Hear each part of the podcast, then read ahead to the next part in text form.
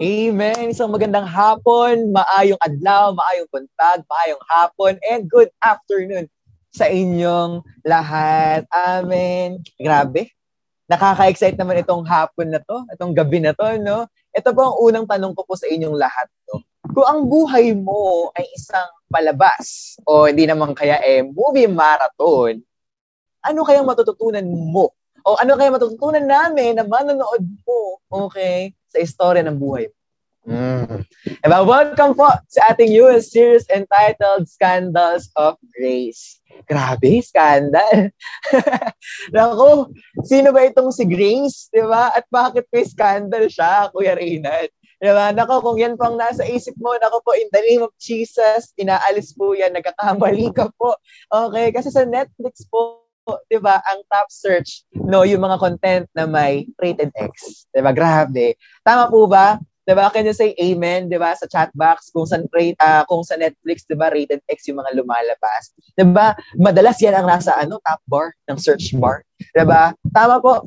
Pero dito, sa gig natin, susubaybayan natin sa loob ng 4 na linggo ang iba't ibang kwento, grabe, ng grasya ng Panginoon. At alam ko, excited ka na sa gagawin ni God. Kaya naman ako, hindi na natin patatagalin pa. Pumikit po tayong lahat, manalangin po tayo. Father in heaven, we glorify you, Lord God. Maraming pong salamat. We are so excited. Open every heart, open every mind. Hindi po aksidente kung bakit naka-attend ang mga taong nandito ngayon. Inalaw mo to, sinadya mo to, Panginoon. You are the powerful God. At ikaw ang nagsadya ng oras sa Lord God. Itago niyo po ako sa inyong likuran. Ikaw ang makita, ikaw ang marinig, Panginoon, sa araw to. We love you. Praise you, God. In Jesus' name. And everybody say, Amen. Amen. Amen. Okay? Ngayon, una po nating pag-usapan, no? Alam ko, excited tayong lahat. Ano nga ba ang grace? Diba? Yan ang una nating pag-usapan. Kasi dyan tatakbo eh. Yung buong linggo natin, yung buong series na to. Ano nga ba ang grace? No? Pakita po natin sa PowerPoint na ang ibig sabihin po ng grace is una, in Christian belief po, grace po is the free and unmerited favor of God. Okay, again, no? In Christian belief, grace is the free and unmerited favor of God as manifested in salvation of sinners and bestowal of blessing. Ano po yung second? In Western Christian theology po, grace po is the love, ayan na, and mercy given to us by God because God desires to have it, no, not necessarily because of anything we have done to earn it. Grabe, wala tayong ginagawa pero gusto ng Panginoon na maranasan daw natin yung grace. Yeah. Ito pa, grace po is favor. Ito yung next, no? Is favor. The free and undeserved help. Ayan na. No, maganda yan, no? The free, libre lang daw yung grace. And undeserved help that God gives us to respond to His call to become children of God. Okay, adoptive sons, partakers of the divine nature and of eternal life. Sa dami-dami ng sinabi kong mga meaning ng grace, no? Sa madaling salita po, ibig pong sabihin ng grace, hindi mo deserve, pero nagkaroon ka. Yan ang grace. Grabe, no? Yung grace, kapag naunawaan mo ito, magbabago ang pananaw. Magbabago ang desisyon. Magbabago ang pangarap mo sa buhay. Yan ang grace. Yan ang abangan natin sa mga topics na meron sa series na ito. At maganda, no? Hindi lang ikaw ang makaranas ng grace. No, kaya naman please invite your family, invite your friends, no, invite your classmates, your coworkers kung nagtatrabaho ka na. Here po sa ating gig dahil I tell you ito pong grace tulad ng sinabi kanina, libre sa lahat.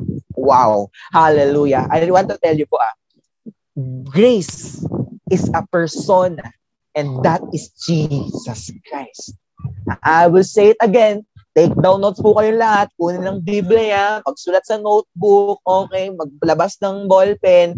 Okay, again ha, grace is persona and that is Jesus Christ. Lahat ng tao, ito na ma-encounter ang Panginoon, bumabaligtad ang mundo. Example, from being a sinner, now a follower. From being a sinner, now a disciple maker. From being a sinner, now a preacher. From being a sinner, now a tither. Diba yun? Kanina no, si Ate Isa, makasalanan yun dati. Okay, pero ngayon, tignan mo, tighter na. Diba? For our first topic po, pag-usapan po natin, no, the tax collector. Wow, ano kaya to? Ano? Sino nga ba itong tax collector na ito? At paano niya naranasan ang grace ng Panginoon sa buhay niya? Ready ka na ba? Can you type? Excited ako! Tap mo naman dyan sa ating chat box. Excited ako. Amen, amen, amen. Ayan, excited na daw si Ari Janine Papar. Amen. Si Kuya Chito, excited na din. Amen. Penge Popcorn, sabi ni Denise. Si Meru, excited na din. Si Luis, tama ba? Excited na din. Si Kuya Chito, ayan na, rumatawa. Si Ate Dikdik. Ayan, excited is me, sabi ni Kuya Boron Kirby. Ngayon po, alam ko, excited tayong lahat. Buksan natin ang ating Biblia sa Luke chapter 19, verse 1 to 10. Okay? Luke chapter 19, verse 1 to 10. Sabay-sabay po natin basahin yun. Nasa PowerPoint, sabi dito, Jesus entered Jericho and was passing through. A man was there by the name of Zacchaeus. He was a chief tax collector and was wealthy. Verse 3, he wanted to see who Jesus was. But because he was short, he could not see over the crowd. So he ran ahead and climbed a sycamore fig tree to see him, since Jesus was coming that way. Verse 5, when Jesus reached the spot, he looked up and said to him, Zacchaeus, come down immediately. I must stay at your house today. So he came down at once and welcomed him gladly. Diba? And 7, all the people saw this and began to mutter. Anong sabi ng mga tao na nakita? He has gone to the best, to be the guest of the sinner. And verse 8, but Zacchaeus stood up and said to the Lord, look, Lord, here and now, I give half of my possessions to the poor. And if I have cheated anybody out of anything, I will pay back 4 times the amount. Jesus said to him, today, salvation has come to this house because this man too is a son of Abraham. Verse 10, and the last, for the Son of Man came to seek and save the lost. Grabe po, no? It is just a 10 verse. 10 lang po yung verse na to, no? 7 verses po happen outside with the crowd. Okay, nangyari po ito sa labas kasama ng maraming tao. Okay, at yung 3 remaining verses naman po, ito po ay conversation with Jesus and Zacchaeus. Okay, at upang mas maunawaan pa natin ito ng maayos, hindi lang tayo gumagamit ng imagination, no? Makita natin yung pangyayari, especially kung saan naganap ang mga verses na ito, panoorin po natin yung video na ito.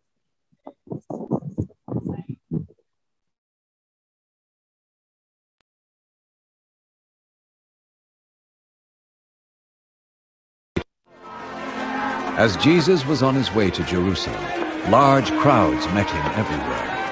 People were asking him to show them the way to salvation and to teach them more about the kingdom of God.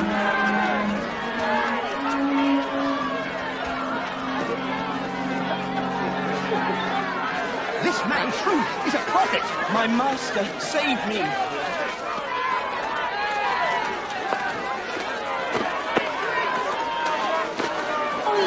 Save us! Save us! Praise the Lord! Show us the true way, Lord. The people were beginning to accept him as Lord. In Jericho, there was a tax collector named Zacchaeus. He wanted to see Jesus so much that he climbed a tree to get above the crowd. That's the tax collector! Hurry down, Zacchaeus, for I must stay in your house today. My house? Who'd want to stay in his house? Zacchaeus, no Jesus.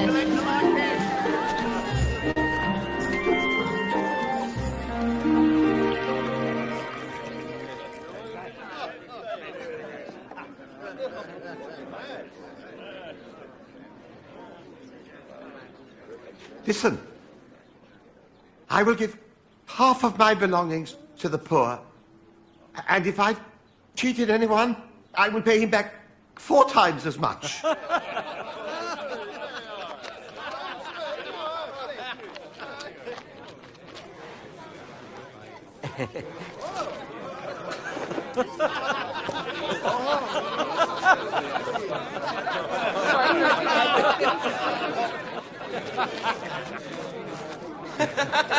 I don't believe it. A tax collector paying back his taxes. Impossible.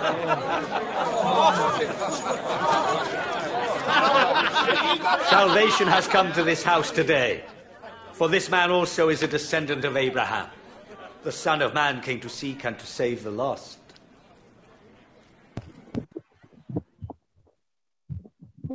Amen. Ayan, no? Naintindihan, naunawaan na natin. Ganda. Diba? Yung story ni Zacchaeus, diba? Lalo, nakita na natin, no? Pinakita talaga doon na may mga kahinaan si Zacchaeus and many, many more. Ngayon po, dahil nakita na natin, napanood na po natin, ang una po natin pag-usapan, number one, who is Zacchaeus? Sino nga ba talaga si Zacchaeus? Okay? Maganda maunawaan natin ito, no? Kasi pag naunawaan natin ito, I tell you po, mababago ang buhay natin. Alam niyo po ba, no, just to give you a little bit back, ang Israelites po, sa New Testament times, they are under Roman control. Ayan, so yung mga nag-devotion sa New Testament, alam po nila to, no? Itong mga Romans na ito ay nagpapataw po ng heavy taxes. Saan? Sa mga nasasakupan po nila to finance their empire. Okay? Kaso, ito pong mga Hudyo, kinukontra nila yung taxes. Kasi, nasusuportahan ng mga taxes nila ang gobyerno ng Rome. No? Gayunpaman, well, required pa din silang magbayad ng buwis. At dito na po papasok kung sino nga ba si Zacchaeus. Letter A, sino po si Zacchaeus?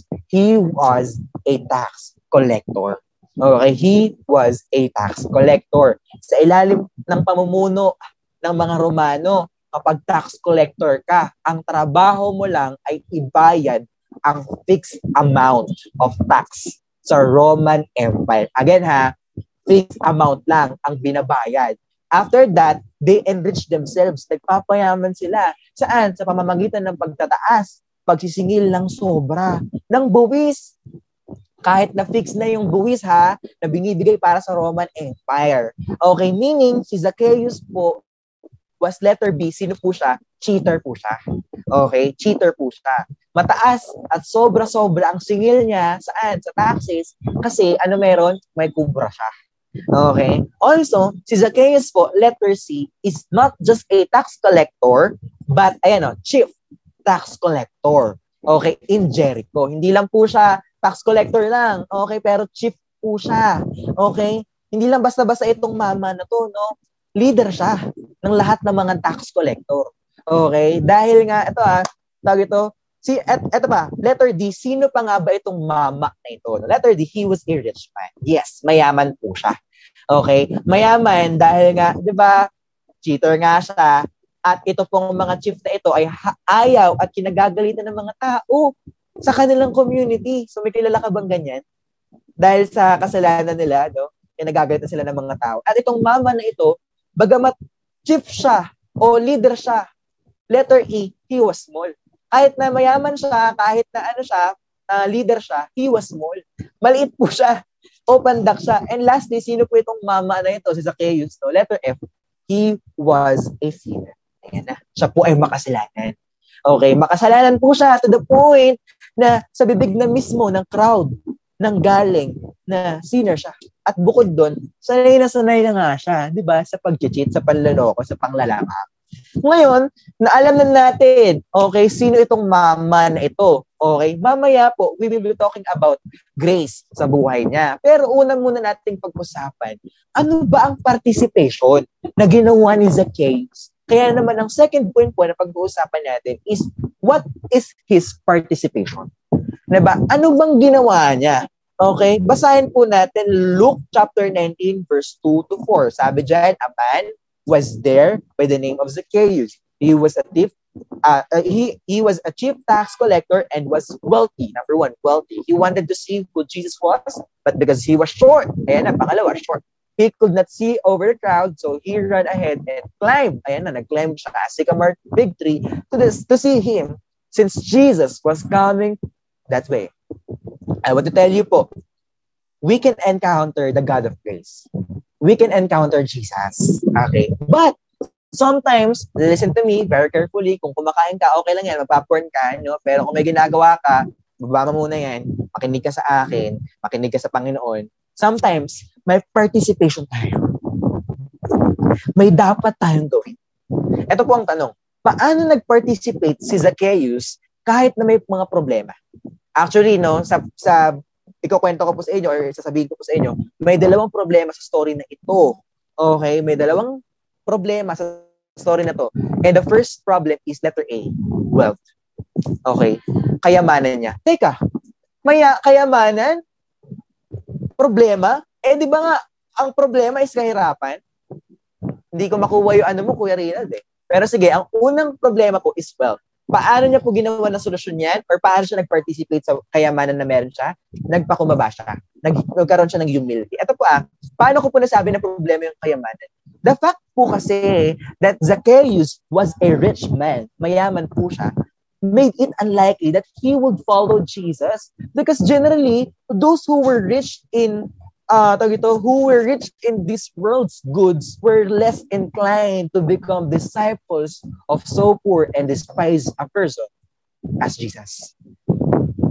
Teka, mayaman ako eh. Diba? Yan ang meron si Zacchaeus. Mayaman ako eh. Tapos pag-obey ako sa'yo, Lord. Sino ka ba? Ganyan ang mga mayayaman sa panahon nila. As we can read din, sinabi po ni Jesus, patungkol sa mga mayayaman, balik lang po tayo ng konti sa konting chapter, no? Luke chapter 18 verse 24. Mababasa po natin dyan. Sabi dito, how difficult it is for those who have wealth to enter the kingdom of God. Gaano daw ba kahirap na pumasok sa kingdom ni God ang mayayaman? Bakit ba nasabi ni Jesus yan?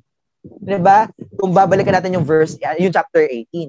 Kasi po ito ang pera po kasi ay nagre-represent bilang kapangyarihan, authority, success, at madalas, hindi napapansin at napagtatanto ng mayaman na yes, mayaman sila, pero powerless sila to save themselves. Mayaman pero walang kayang iligtas ang sarili. Si Zacchaeus, na mayaman, ay tinanggap ang pangalawang problema, nagpakumbaba siya. I tell you po hindi mo ma-encounter itong grace na available sa lahat kapag hindi ka nagpakumbaba. Kaya naman ikaw, nandito sa gig ngayong hapon, tama na ang pagiging mayabang. Hello, tama na ang pagiging mayabang. Kahit anong yaman mo, kahit gaano kadami ang followers mo sa TikTok, ako, hindi mo kayang iligtas ang sarili mo. We need God's grace. Kailangan natin ng Panginoon. Amen? Pangalawa pong problema na mapapakita natin, okay, sa story is short. Pandak po siya, maliit po siya. Di ba nakita niyo sa video kanina, no? Nung kinuha niya yung mga, kubra niyang tax, tuwing kayad pa siya para lang maabot niya. Di ba? So, anong solusyon? Or ano kayang participation na ginawa ni Zacchaeus dito? Alam niyo kung ano? Naging desperate. Desperation ang ginawa. Tinanggap niya ang katotohanan na maliit siya. Kaya anong ginawa niya nung hindi niya makita si Jesus? Naging desperate siya to see Jesus. Okay, the problem is, he wants to seek Jesus. Gusto naman niya i-seek si Jesus eh. Okay? But, kaso yun nga, mayroong pa. He was sure. And a lot of people, maraming tao, may crowd. Kaya naging desperate na siya. Umakyat pa siya ng puno. And here's the thing. Listen to me. Maganda, ma-take down notes po ito, no? According po sa pag-aaral, hindi naman sinabi ni Luke. Sino ba si Luke? Si Luke yung nagsulat ng Book of Luke. Siya yung author. Okay? Sinabi dito na hindi naman niya nakita si Zacchaeus eh. Hindi naman nakita ni Zacchaeus si Jesus. But, Jesus saw Zacchaeus. Again, take down of this. Hindi nakita ni Zacchaeus si Jesus kahit na umakyat siya ng sycamore fig tree. But Jesus saw Zacchaeus. Tignan natin yung verse. Verse 5 ng Luke chapter 9. Verse 5. When Jesus reached the spot, he looked up, tumingin daw sa taas si Jesus, and said to him, Zacchaeus, come down immediately. I must stay at your house today. See? Si Jesus ang nakakita kay Zacchaeus. Nandun siya. And before tayong tumungo sa next na mangyayari sa bahay nila Zacchaeus, kasama si Jesus. Ano pong nangyari? Verse 7, ituloy natin. No? Next verse tayo. Sabi sa next verse, Luke chapter 19, verse 7, all the people saw this. Nakita daw ng mga tao and began to matter. Ayan na, nag-ismisa na. Nagdaldala na. Nagtrata na sila Marites. Sabi diyan, no? He has gone to be the guest of a sinner. Yung crowd, yung maraming tao, nagsimula na mag-rumble. And mapapansin natin na yung crowds po, see something. May nakikita sila. Anong nakikita nila? Ang nakikita ng crowd sa kanya, sinner. Si Zacchaeus, sinner yan. Kaya sabi nila, no, he has gone to be the guest of a sinner. Diba? Pero, ay, naku po, ang nakikita ni Jesus sa kanya is hospitality. Alam ni Jesus na papatuloyin siya sa bahay nito. Teka lang, magkaiba talaga yung perspective ng mata ng tao sa mata ni Jesus.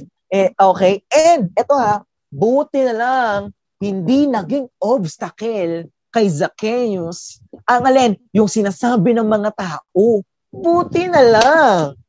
Diba? Buti na lang, hindi naging sagabal yun. Madalas kasi may mga obstacle. May mga obstacles tayo para hindi maranasan si Jesus. Para hindi maranasan sino? Diba? Para hindi maranasan yung grace ni God. Number one, ano ba yung mga pwedeng obstacle no, na pwede nating ibigay sa inyo? No? Number one, nakikinig sa sinasabi ng mga tao. Ayan na. Diba? Kapag sinabihan kang makasalanan, papayag ka na lang ba? Oh, sabi kasi nila, lasinggero ako. Sige, tanggapin ko na lang, magiging lasinggero na lang talaga. Ang problema sa atin, nakikinig tayo sa iba, pero kay Jesus, eh.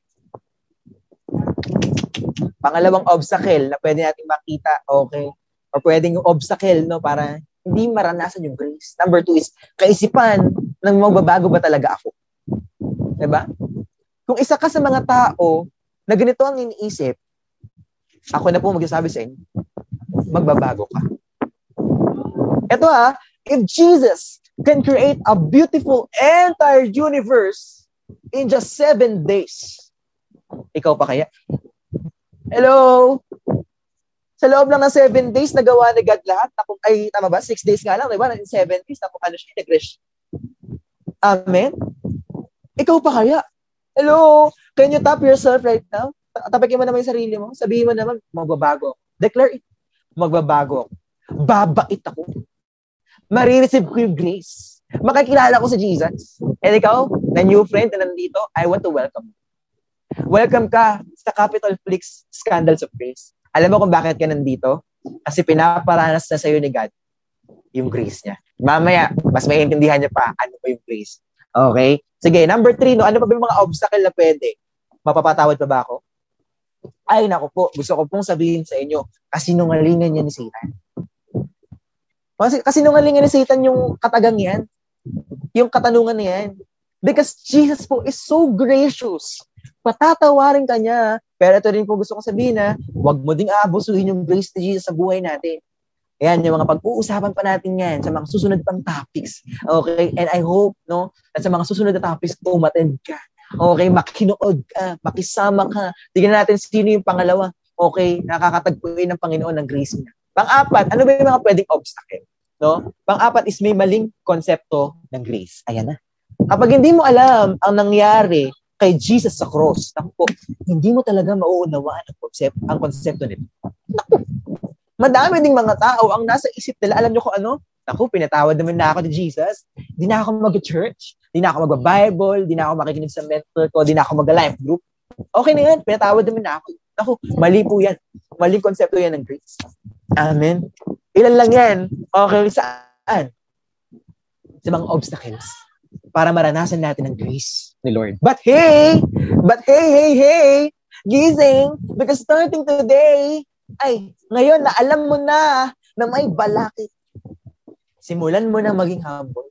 I-surrender mo na yung buhay mo sa Diyos. And simula ngayon, maging desperado ka na na makatagpo si Jesus. Anak naman ng Toko, anak naman ni Teteng. Sino ba yung mga yan? Diba? Nangyari na lahat-lahat. Diba? Na mga pwedeng mangyari sa buhay mo pero tulog ka pa rin sa grace ni God. Ang mga tao sa paligid mo, ito gusto ko sabihin sa'yo ha, pwede kang tuldukan. Makasalanan ka, period. Yun na yun. Makasalanan ka, period. Pero si God, iba ang kaya niyang gawin. Tutuldukan niya, hindi ikaw, pero ang kasalanan mo. Again, si God, iba ang kaya niyang gawin. Tutuldukan niya, hindi ikaw, pero ang kasalanan mo. Diba? Ibang-iba. Malayo yung nakikita ni Jesus sa nakikita ng mga crowd at ng mga tao sa paligid. Kaya anong dapat mong gawin? Huwag ka makinig sa tao sa paligid. Makinig ka kay Jesus Christ. Kanina, no? Dapat na tayo matapos. Pinag-usapan natin sino si Zacchaeus. Nalaman natin na pandak siya. Diba? Mayaman pala tong mama na ito. Diba? Nalaman din natin, no? Na nag-participate pala siya para maranasan yung grace ni God. Anong ginawa niya? Nagpakumbaba siya. Diba? At the same time, anong ginawa niya? Naging desperate siya. Diba? Para lang makita siya ni Jesus. Ngayon naman, let's talk about number 3. Itong pag-uusapan natin. How Zacchaeus encountered God's grace. Ano kaya? Anong nangyari? Papaan? Basahin natin yung last verses, no? Yung verse 7, 8, 9, and 10. Basahin natin, all the people saw this and began to matter. He is gone to be the guest to see. But Zacchaeus stood up and said to the Lord, look, Lord, here and now I give half of my possessions to the poor.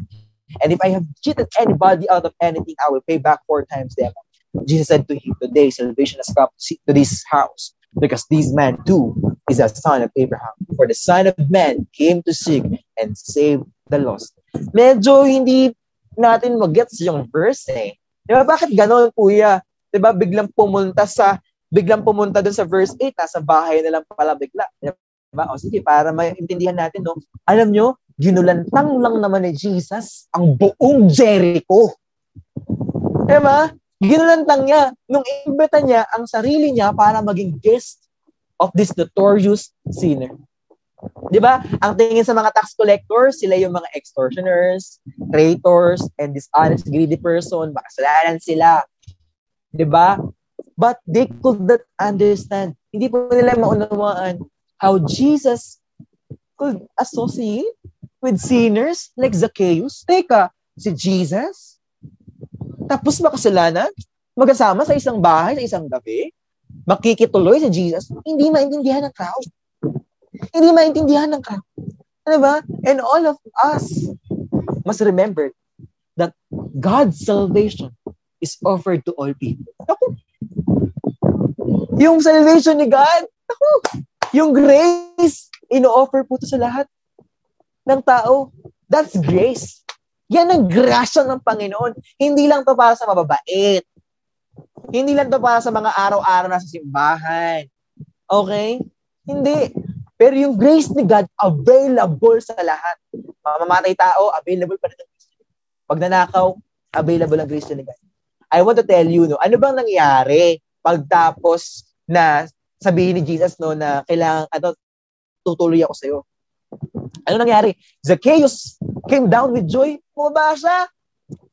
Mamadali. Excited. He was absolutely thrilled, no, that Jesus was coming to his house. Teka. Si Jesus? Naku, exciting! Diba? Yung mama na si Zacchaeus, nabigat na sa marumi at nakakapagod niyang buhay, ay excited na makalaya. Zacchaeus po responded to the call of Jesus. Sumagot siya sa panawagan ng Panginoon. And he responded with an excellent spirit. Excited siya. Ikaw, ito po ang tanong. No, gaano ka na nabibigatan sa maling ginagawa? I tell you, today, God's grace ay lalapat sa puso ng bawat isa. Ay! Woohoo! Some of us here, no? Matagal ka naman ng tinawag ng grace, eh. Matagal ka ng kinakalabit ng grace. Sa totoo lang, matagal ka ng iniimbitahan ng kaklase mo o di naman kaya ng ka-coworker mo dito. Alam mo ba, grace yan ni God? Matagal nang gustong iparana sa'yo ni God yung grace, eh. Ang problema, hindi ka sumasagot sa panawagan. Busy ka pansinin si Jesus. Hindi ka lang. But now, hey, be like Zacchaeus. Na sinagot ang panawagan ng Panginoon. At nagbago pa. Nagpabago kay Jesus. Alam nyo, before we end, no, when they arrive at his house, no, nasa bahay na sila na Zacchaeus, Zacchaeus po was so deeply impressed. Grabe, sobrang impressed that he rose to his feet. Tumayo siya bigla and he said, eto ha, in literal Greek, pakita natin yung ano, sinabi niya, here and now, I'm giving half of my possessions to the poor. Pambihira. Kalahati daw ng yaman niya, ibibigay niya sa mahihirap. Eto ha, Jesus, ngayon na, ibibigay ko. Wala na bukas, ngayon na. As in, ngayon na. And ikaw din, na nandito sa gig. Ngayon na, magpabago tayo kay Jesus. Makikita natin na sa pananalita ni Zacchaeus, makikita natin ang generous spirit na meron siya. Meron siyang genuine desire to make right any past wrongs. No, ibig sabihin, no, yung mga mali niya dati, ginawa niya ng tama, pambira, merong genuine desire na magpabago. Yan ang nagagawa ng grace. Pambira. Grabe naman tong grace na to. No? Yan ang magagawa ng grace. Natututo tayong itama ang pagkakamali na nagawa natin. Alam mo ano ang grace? Ito yung hindi mo na deserve ang second chance. Pero God is telling you right now, ikaw, tayo na nandito sa Zoom ngayon, anak, hindi pa huli ang lahat. My grace is sufficient to you. Kaya ikaw, hey, ikaw na nagkamali, ikaw na bumagsak, ikaw na akala mo wala ng pag-asa, I want to tell you, meron po. Merong grace. Alam niyo kung anong kasunod? Nung tinama na ng ating bida ang pagkakamali niya, ano yung kasunod? Sige niya, anong kasunod? Can you chat dyan sa ating chat box? Diba? Anong kasunod? Diba? Ready na kami. Diba? Pabitin ka naman eh. Anong kasunod, Kuya Reynald? Diba? Sabihin mo na yan. Diba? Ano po ang sequel? Diba? Ito po, alam niyo kung ano po ang kasunod? Jesus responded with good news. Anong sabi ni Jesus? Basahin natin Luke 19. Verse 9. Today, salvation has come to this house. Si Zacchaeus po became a follower of the Lord Jesus Christ that day. Pambira. He repented of his sins and made restitution for his wrongdoing. Ano ba ibig sabihin ng restitution? Ang ibig sabihin ng restitution, binalik niya yung mga ninakaw niya. Inalis niya. Okay? Binalik niya yung mga dapat ibalik. Grabe po. Malaking pagbabago sa puso ang dinala ni Jesus sa buhay ng mga ito. And I tell you, ngayon din po, makakaranas ka na matinding pagbabago sa buhay mo. Malaking pagbabago din sa puso mo. Ang dali na Jesus. At alam mo kung ano maganda sa lesson na to? Jesus po will proclaim the same words to any human being anywhere. Kung nasan ka man, sino ka man, when there is a genuine faith, mamaya mananalangin tayo, maghihingi tayo ng sorry sa Panginoon. Good news po. Ano mang background mo, ano mang ginawa mong kasalanan, parang feeling mo wala ka na ng pag-asa, hindi ka na patatawarin ng Panginoon. No, ano mang pagkakamali na ginawa mo tulad ni Zacchaeus, I tell you, God will save you and you will experience His grace. Sino dito excited na maranasan yung grace ni God? Sino dito excited na mapatawad siya ng Panginoon? Gusto mo ng patunay na mararanasan mo yung, yung grace ni God? Gusto mo ba ng patunay na babaguhin ka ng Panginoon? As I end po, let's read Luke chapter 19, verse 10. Anong sabi sa Luke chapter 19, verse 10? Sabi dyan, for the Son of Man came to seek and to save the lost. Ayan. Again, no, ano sabi ni Jesus? For the Son of Man came to seek and save the lost. Grabe. Jesus po revealed His purpose. Sinabi niya na yung purpose niya. Bakit siya bumaba dito? Alam mo kung bakit? Para iligtas ka. Alam mo kung bakit? Because God is a seeker and saver of those who are lost. Hinahanap niya. Okay, sinisik niya yung mga nawawala.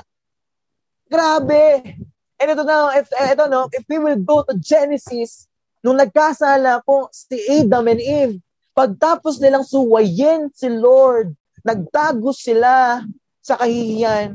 At dahil sa kasalanan na ginawa nila, nagtago sila. Pero si Lord, ano pong ginawa? Hinanap sila. Basahin natin. Genesis chapter 3 verse 9. But the Lord God called to the man, where are you? Grabe!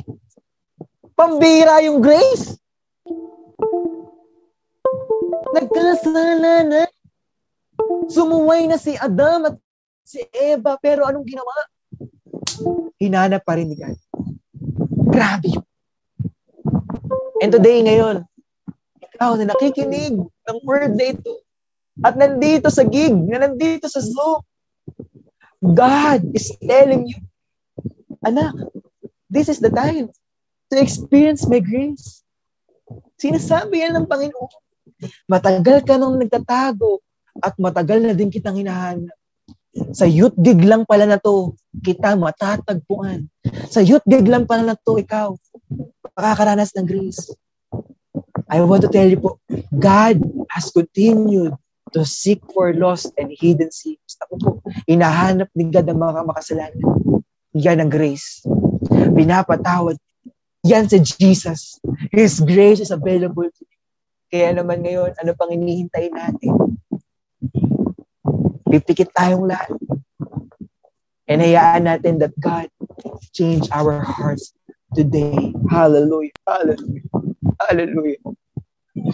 Maybe, no? Maybe you are like Zacchaeus. Makasalanan.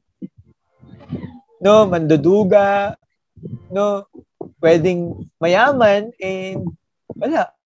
Ayaw niya ng grace. And tulad ni Zacchaeus, pwedeng ikaw din. Makasalanan ka. Nalulunod ka sa pornography, sexual immorality, nanduga ka, nagnakaw ka, hallelujah, sharabahande. I want to tell you po, no one is too bad to be saved. No one is too bad to be saved. Ikaw na nandito ngayon, I tell you, siya ang magliligtas sa'yo. Si Jesus. Anong kailangan mong gawin? Pakumbaba ka. Start kneeling down. Kung kaya mong lumuhod, yan, sa kinaharap mo ngayon, kinaupuan mo ngayon, para lang mapakita mo sa Panginoon na, Lord, ito po ako, para pamaranasan yung face mo, Lord, nagpapakumbaba ako. Alam mo, tama na yung pagyabang. Hindi ka ililigtas ng yabang. Ano pang dapat mong gawin? Be desperate. Ngayon, nandito ka sa gig, pag seryoso ka na. Manalangin ka na. Maging desperate ka na. Sigawan mo si Lord. Lord, I want you. Lord, thank you. Alam mo, kung si Zacchaeus, in-encounter siya ng grace ni God, kayo na nandito sa gig, tayo na nandito sa gig, mararanasan din natin ang grace ni God. I want to tell you, yung compassion ni God, hinahanap tayo. Good news. Ano mang klaseng background mo, ano mang pagkakamaling nagawa mo, God will save you. At ipaparanasan sa iyo ang grace. Alam mo kung bakit? Kasi hinahanap niya ang mga ligaw. Hinahanap niya ang mga makasalanan. Kaya naman ngayon, no, hihingi tayo ng sorry. Magpapakumbaba tayo sa Panginoon. Sabihin mo lang, Lord, tawarin po ako, Lord. Sa lahat ng kasalanan ng nagawa ko, Lord. Patawarin mo ako, Panginoon, kung naging mayabang ako, Lord. Patawarin mo ako, Panginoon, kung marami naman ng beses sa buhay ko, Panginoon. Tinatawag ako ng grace mo, na nag-i-invite sa amin sa life group, na nag-i-invite sa amin, Panginoon, sa youth gig, sa Saturday gig na to, Panginoon. Pero we are so busy doing many things, God. Lord, patawarin mo din kami, Lord, kung titignan namin kung ano yung mga sasabihin ng ibang tao, Panginoon. Patawarin niyo po kami, Lord. Patawarin niyo po kami, Lord. Dito po kami ngayon, nagpapakumbaba. We are so desperate. Lord, we are so desperate to experience you, Lord God. Lord, ito na po yung moment na magpapabago ng buhay namin, Lord God. Kaya naman, hindi na po namin pakakawalan pa. Ito na po ang simula, Panginoon, ng pagkilala namin sa iyo. Kaya naman, marami pong salamat, Lord God, sa ginawa mo. I want to tell you kayo na nandito ngayon sa gig. Kung si Zacchaeus, binago ng Panginoon, kinonvert ni Jesus, and immediately, no, there was a dramatic change sa buhay na. I want to tell you, ikaw din, mararanasan mo ang grace ni God, pagpatuloy ka, and right now, kung ikaw ay new friend, I want to tell you, hindi aksidente kung bakit ka nandito at may nag-invite sa'yo. Hindi aksidente kung bakit nakita mo yung poster. Hindi aksidente kung bakit nagkaroon ka ng desire. Alam mo kung bakit? Kinakalabit ka na ng grace ni God. Sabi niya, Nak, tama na yung pagiging makasalanan. Nak, tama na. Tama na, Nak. Ito na yun eh. Ito na yun. Ito na yung moment. And I want to tell you, ito na yung moment. Kaya naman iniimbitahan kita sa maikling panalangin, sabayan mo lang ako. If this is your first time, if you are first time here, sabihin mo lang, Dear Jesus, I need you. I admit that I am a sinner. Forgive me. Cleanse me. Change me, Lord. I believe in you and in what you have done for me. Starting today, I make you the Lord of my life, Lord. I will love, serve, and follow you. Right now, let me pray, continue to pray for you. Lord, right now, lahat po ng mga tao na nandito, I just pray, Lord God, na maranasan na nila ang grace. Tayaan mo, Panginoon, lahat ng mga tao dito ay magpapakumbaba at magiging desperate para maranasan ang grace. Maraming po salamat, Panginoon, sa araw. Salamat, Panginoon, dahil kahit gaano kami kasalanan, Ikaw pa yung humanap sa amin. Ikaw pa yung humabol sa amin. Ikaw pa yung nag-invite, Panginoon, sa amin. Kaya naman, Lord, maraming po salamat. Pinupuri ka namin. Pinasasalamat. In Jesus' name. And everybody say, Amen. Amen.